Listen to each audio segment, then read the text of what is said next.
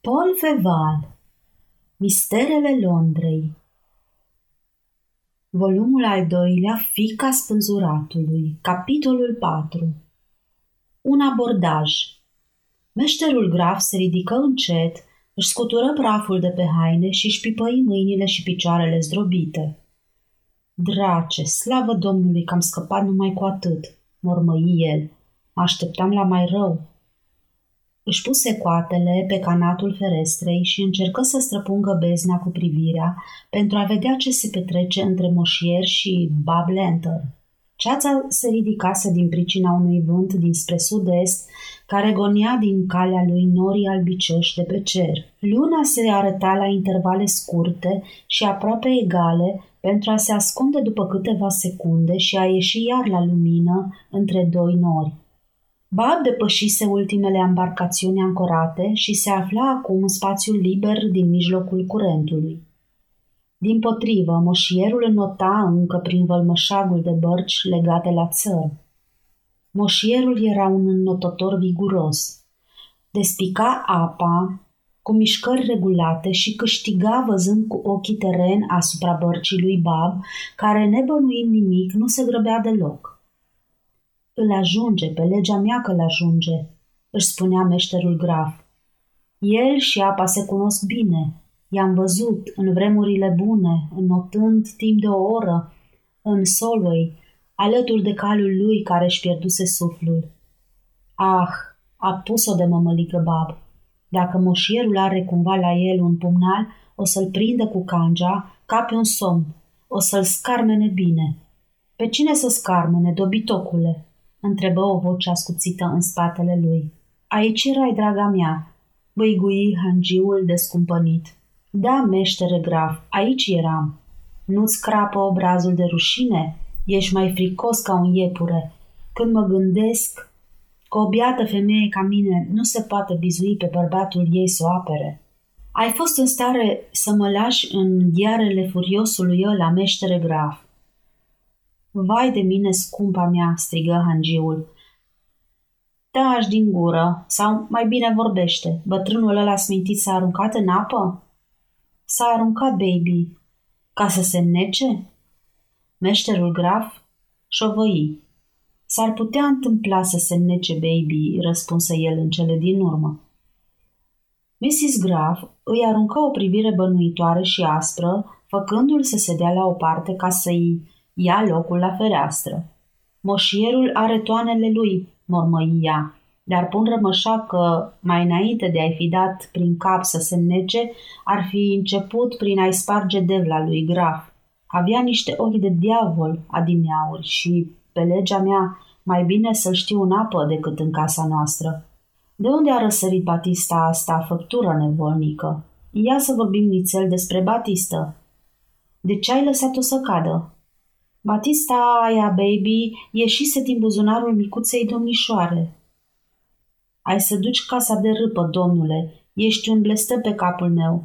Pacoste, dacă moșierul n-ar fi văzut Batista aia, am fi putut, adică eu aș fi putut să-l îmbrobodez cum aș fi dorit. Nu visează el toată ziulica cu ochii deschiși? Adevărul e că, dragă baby, gura... Batista aia putea să ne bage în bucluc, dar, slavă Domnului, Tamisa e adâncă. Drace, m-ai mințit! Văd un om ieșind din umbră. Să nu minți, meștere Graff, că-i vai de capul tău. Omul ăla-i moșierul? Da, spuse hangiul cu inima cât un purice. Moșierul, exclamă hangița care se făcu albă ca varul, de teamă și de furie. Barca aia care se târăște la câțiva metri de el e barca lui Bob? Da, spuse iar hangiul. Și nu-l pui în gardă, nenorocitule, continuă Mrs. Graff, ale cărei mâini se înghieroșară de parcă ar fi vrut să sfâșie mutra soțului ei. Stai acolo ca un popândău și nu faci nimic. Semnalul, imediat semnalul. Meșterul Graff a avut pentru prima oară de mulți ani veleitatea s-o înfrunte. Șovăi, se îndreptă de șale și privi la nevastă sa, încruntând sprâncenele, dar își plecă numai decât ochii. Lumina felinarului galben, care scotea în relief chipul livid al ticroaicei, dădea trăsăturilor ei o expresie de răutate atât de înspăimântătoare, încât Graff își simți trupul străbătut de fiori. Mâine e în stare să-mi toarne o travă în ciorbă, gândi el. Nu te pot spune cu dracu. Ei, ce mai aștepți? Continuă hancița pe un ton poruncitor. Meșterul Graff se aplecă pe fereastră, stinse felinarul și își duse mâinile la gură. În aceeași clipă se auzi un lătrat nemaipomenit, ale cărui ecouri grave trebuie să fi străbătut de sigur toată lățimea Tamisei. Meșterul Graff își vârâ mâinile la loc în buzunare și lătratul încetă. Foarte bine, strigă hangița într-un acces de bucurie respingătoare. Vino să te pup, borțos a furisit. Nu găsești în toată Londra doi câini care să-l latre ca tine. Acum meșterul Bob e pus în gardă și vai de capul bătrânului Moșier. Aș pune prin soare că n-are să mai vină vreodată pentru a ne cere explicații în legătură cu cele petrecute astăseară. Mrs. Graff tăcu și îi făcu loc soțului lângă ea pe prichiciul ferestrei.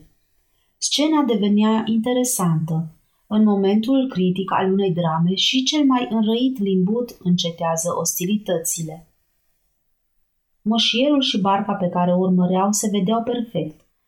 Luna strălucea în toată puterea ei. Fereastra hotelului Regele George era un fel de avanscenă, de unde se putea vedea, dacă nu auzi, totul.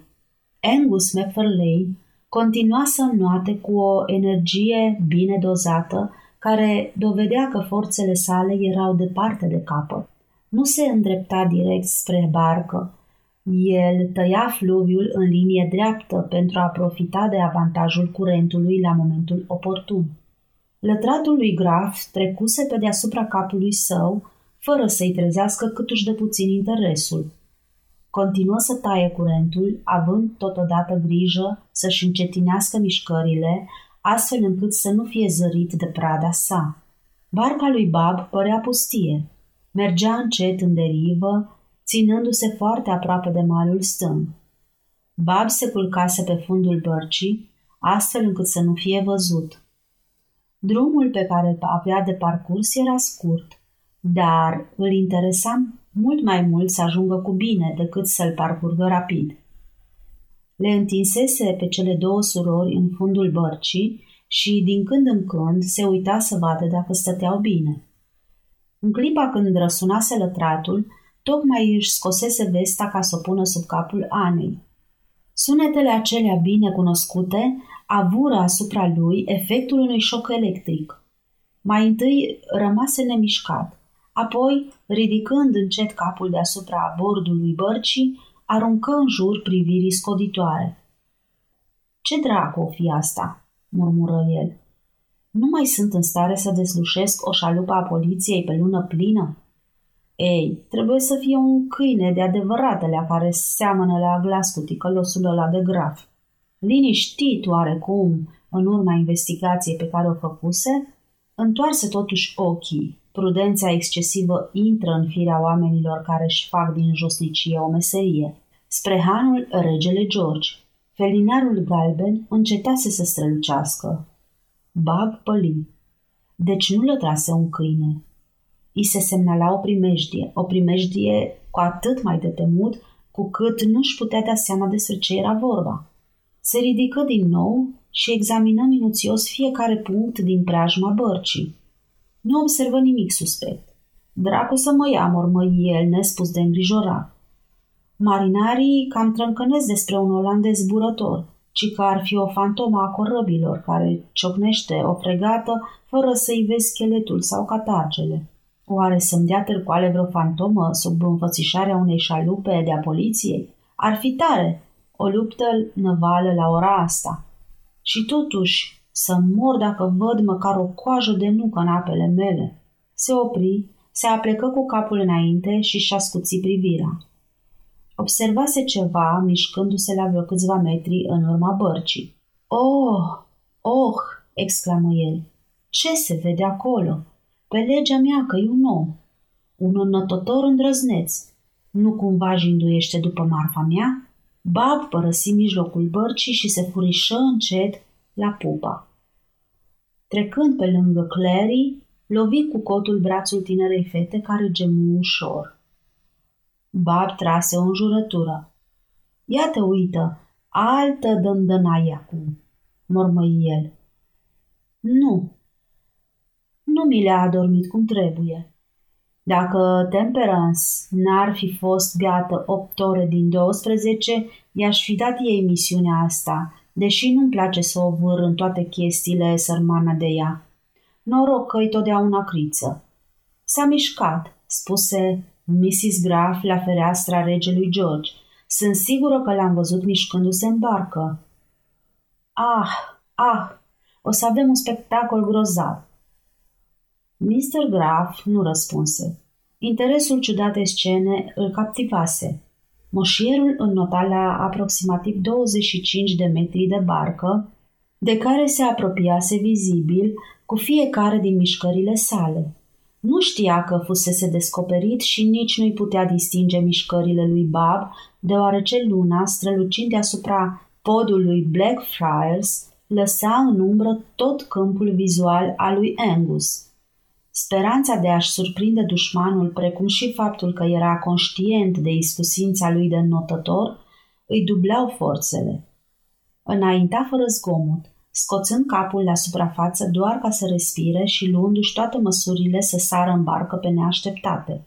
Bob, care se găsea în umbră, vedea perfect porțiunea în care înnota moșierul și avea posibilitatea să calculeze exact clipa când va ajunge în dreptul bărcii. Dar sclipirile apei tulburate de pieptul lui Angus îl împiedicau să-i deslușească trăsăturile.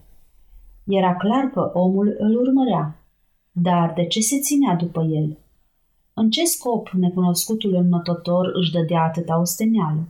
Și nici nu putea fi vorba de vreo trădare din partea lui Graff sau a nevestisii, de vreme ce avertismentul caritabil pornise de la fereastra hanului. De altfel, misteriosul adversar nu era, după toate probabilitățile, un om de al poliției. Atunci cine să fie? Neputând răspunde la această întrebare, într-un mod satisfăcător sau măcar plauzibil, Bob se gândi o clipă să pună mâna pe vâsle și să iasă în întâmpinare. Dar dacă omul îi era dușman, fără îndoială că avea să strige îndată, ce s-ar fi văzut descoperit. Ori pe lângă pericolul de a atrage astfel atenția poliției fluviale, Bob avea lângă el un pericol și mai greu de evitat. Clary, care nu băuse decât o cantitate foarte mică de narcotic, începea să simtă efectul înviorător al aerului proaspăt. Se mișca încet și scotea gemete slabe care vesteau o trezire apropiată. Cel mai mic șoc, cel mai mic zgomot, puteau provoca o criză. Bob își recăpătă calmul. Continua să fixeze cu ochii săi pătrunzători și larg deschiși inamicul necunoscut, hotărât să procedeze în funcție de împrejurări. În definitiv, își spuse el, poate că nu-i decât un hoț care își închipuie că barca-i părăsită și vrea să o cerceteze. În clipa aceea, îl despărțeau cel mult 16 metri de moșier. Acesta își luă un avânt mai puțin prudent calculat decât celelalte și capul îi apăru pe de-a întregul deasupra apei. Bob îl recunoscu. Ia te uită, murmură el fără pic de emoție. Cine dracu s-ar fi așteptat la asta? Mai degrabă aș fi zis că-i polițist. Trebuie să joc tare, căci tipul e țeapăn. Și dacă nu-i vinde hac de la prima lovitură, s-a zis cu marfa mea. Își pipăi cămașa și puse mâna pe cuțit, dar nu-l scoase, ci se strecură până la vâsle și apucă una din ele. Tată, rosti cu glas slab Clary, fără a deschide ochii. E aici, mormăi Bob, s-ar zice că suntem foarte aproape de el. Răbdare, micuța mea, o să-l primim așa cum se cuvine. Ana, băigui apoi Clary, care se cufundă din nou în somnul ei. Bob se duse la postul său de observație. Moșierul se afla la numai vreo 5 metri. După un minut, Bob se ridică deodată în picioare. Vâslea descrise o curbă rapidă.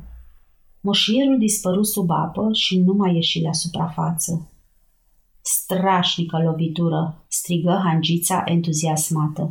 Ai văzut, meștere Graff? Tu n-ai fi fost în stare de așa ceva." Angus McFarley era un om cum se cade, baby," spuse trist hangiul. Dumnezeu să aibă milă de sufletul lui." Crezi că lui Dumnezeu îi pasă de urările tale, meștere Graff?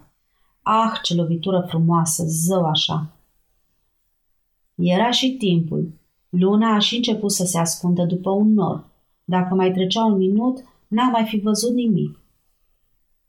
Bob puse liniștit vâsla la locul ei și-și frecă mulțumit mâinile privind locul unde dispăruse moșierul. Nu se vedea nimic. Apa îi înghițise prada. Gata, își spuse Bob. Îmi pare bine că l-am lichidat cu vâsla și n-a trebuit să folosesc cuțitul. Odinioară am mâncat din pâinea bătrânului Angus și am băut berea. Grozavă bere, pe legea mea. E întotdeauna trist când trebuie să scoți cuțitul în fața unui camarad. În clipa când Bob își termina de formulat această cugetare, a cărei înaltă moralitate nu putea fi contestată, auzi un zgomot ușor la prova bărcii și se întoarse nepăsător. Dar această nepăsare nu ținu mult. Un horcăit surd ieși din pieptul lui Bob, care își scoase cuțitul în grabă și se sculă în picioare. Văzuse o siluetă lungă și neagră ridicându-se la prova bărcii. O secundă după aceea se trezi față în față cu moșierul.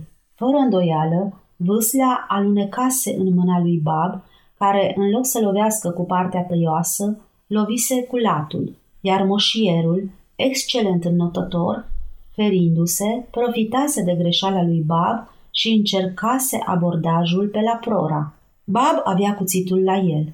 Moșierul ținea în mână un pumnal scoțian. Amândoi erau vânjoși, deci șansele lor păreau egale. Cum am spus, luna se strecurase sub un nor. Cei doi adversari rămăseseră o secundă nemișcați, privindu-se cu atenție înainte de a lovi. Șterge-o, spuse în cele din urmă moșierul cu un glas stăpânit. Pumnalul meu e mai lung decât cuțitul tău. Dar fetele mele trăiesc. Aud respirația Clariei. Cară-te! Ai fi putut să le ucizi. Nu vreau să te omor. Bob era ispitit să profite de această îngăduință. Elementul de prudență, sau mai bine spus de frică înnăscută care îi caracteriza într-o mare măsură ființa morală, fu puternic îndemnat spre această poartă deschisă care demonstra o clemență neașteptată. Dar la el, frica dispărea în fața avariției, dominându-i victorioasă sufletul mocirlos. Orice alt sentiment, orice altă pasiune pierea atunci când avariția îi era ațățată. Bob se gândea că cele două surori reprezentau un capital de 300 de lire și hotărâ să moară vitejește ca un om cu sufletul curat. Nu știu să not, spuse el, ironic. Pleacă, repetă moșierul, a cărui cumplită indignare făcea să-i tremure vocea. Stai puțin, exclamă Bob. Am putea cădea la învoială. Chiar în clipa când rosti aceste cuvinte ce păreau să anunțe un soi de capitulare, Bob se rănăpusti asupra moșierului cu agilitatea unui tigru și încercă să-i împlânte cuțitul drept în inimă. Dar Angus era în gardă și evită lovitura. Urmă o încăierare scurtă, tăcută, teribilă. După un minut, Bob se clătina, rănit de o lovitură de pumnal în gât. Angus îl trânti și îi puse un genunchi pe piept. În cădere, Bob atinsese cu capul umărul Clariei, care, pe jumătate trezită, se trezi. Moșierul ridică brațul pentru a-i da o ultimă lovitură. În clipa aceea, luna, desprinzându-se din norul care o acoperea, își aruncă razele asupra chipului lui Angus, lăsându-l în umbră pe cele a lui Bob Lanter. Tată!" strigă Clary, socotindu-se la capătul unui coșmar. Moșierul se întoarse fără voia lui. Profitând de această mișcare, Bob Lanter se ridică dintr-un salt și, fără a mai pierde timpul să-și caute cuțitul care-i căzuse în timpul luptei, îl apucă pe Moșier de gât și îl strânse plin de furie. Clary își ascunse capul în mâini, scoțând un strigă de spaimă. Angus horcăia înăbușit. Strângându-l de gât cu degetele lui de oțel, Bob împinse capul lui Angus spre bordul bărcii și îl lovi de câteva ori. Apoi îl apucă pe Moșier de șale și îl ridică în sus. Trupul Moșierului se clătină și căzu ca un sac pe pământ în Tamisa. De data asta nu se mai întoarce, mormăi Bob, apucând vâslele pentru a se îndepărta de locul luptei. Să ne ocupăm acum de puicuțe. Sfârșitul capitolului 4.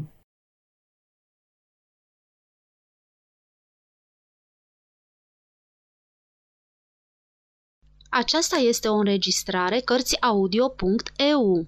Pentru mai multe informații sau dacă dorești să te oferi voluntar, vizitează www.carciaudio.eu. Toate înregistrările carciaudio.eu sunt din domeniul public.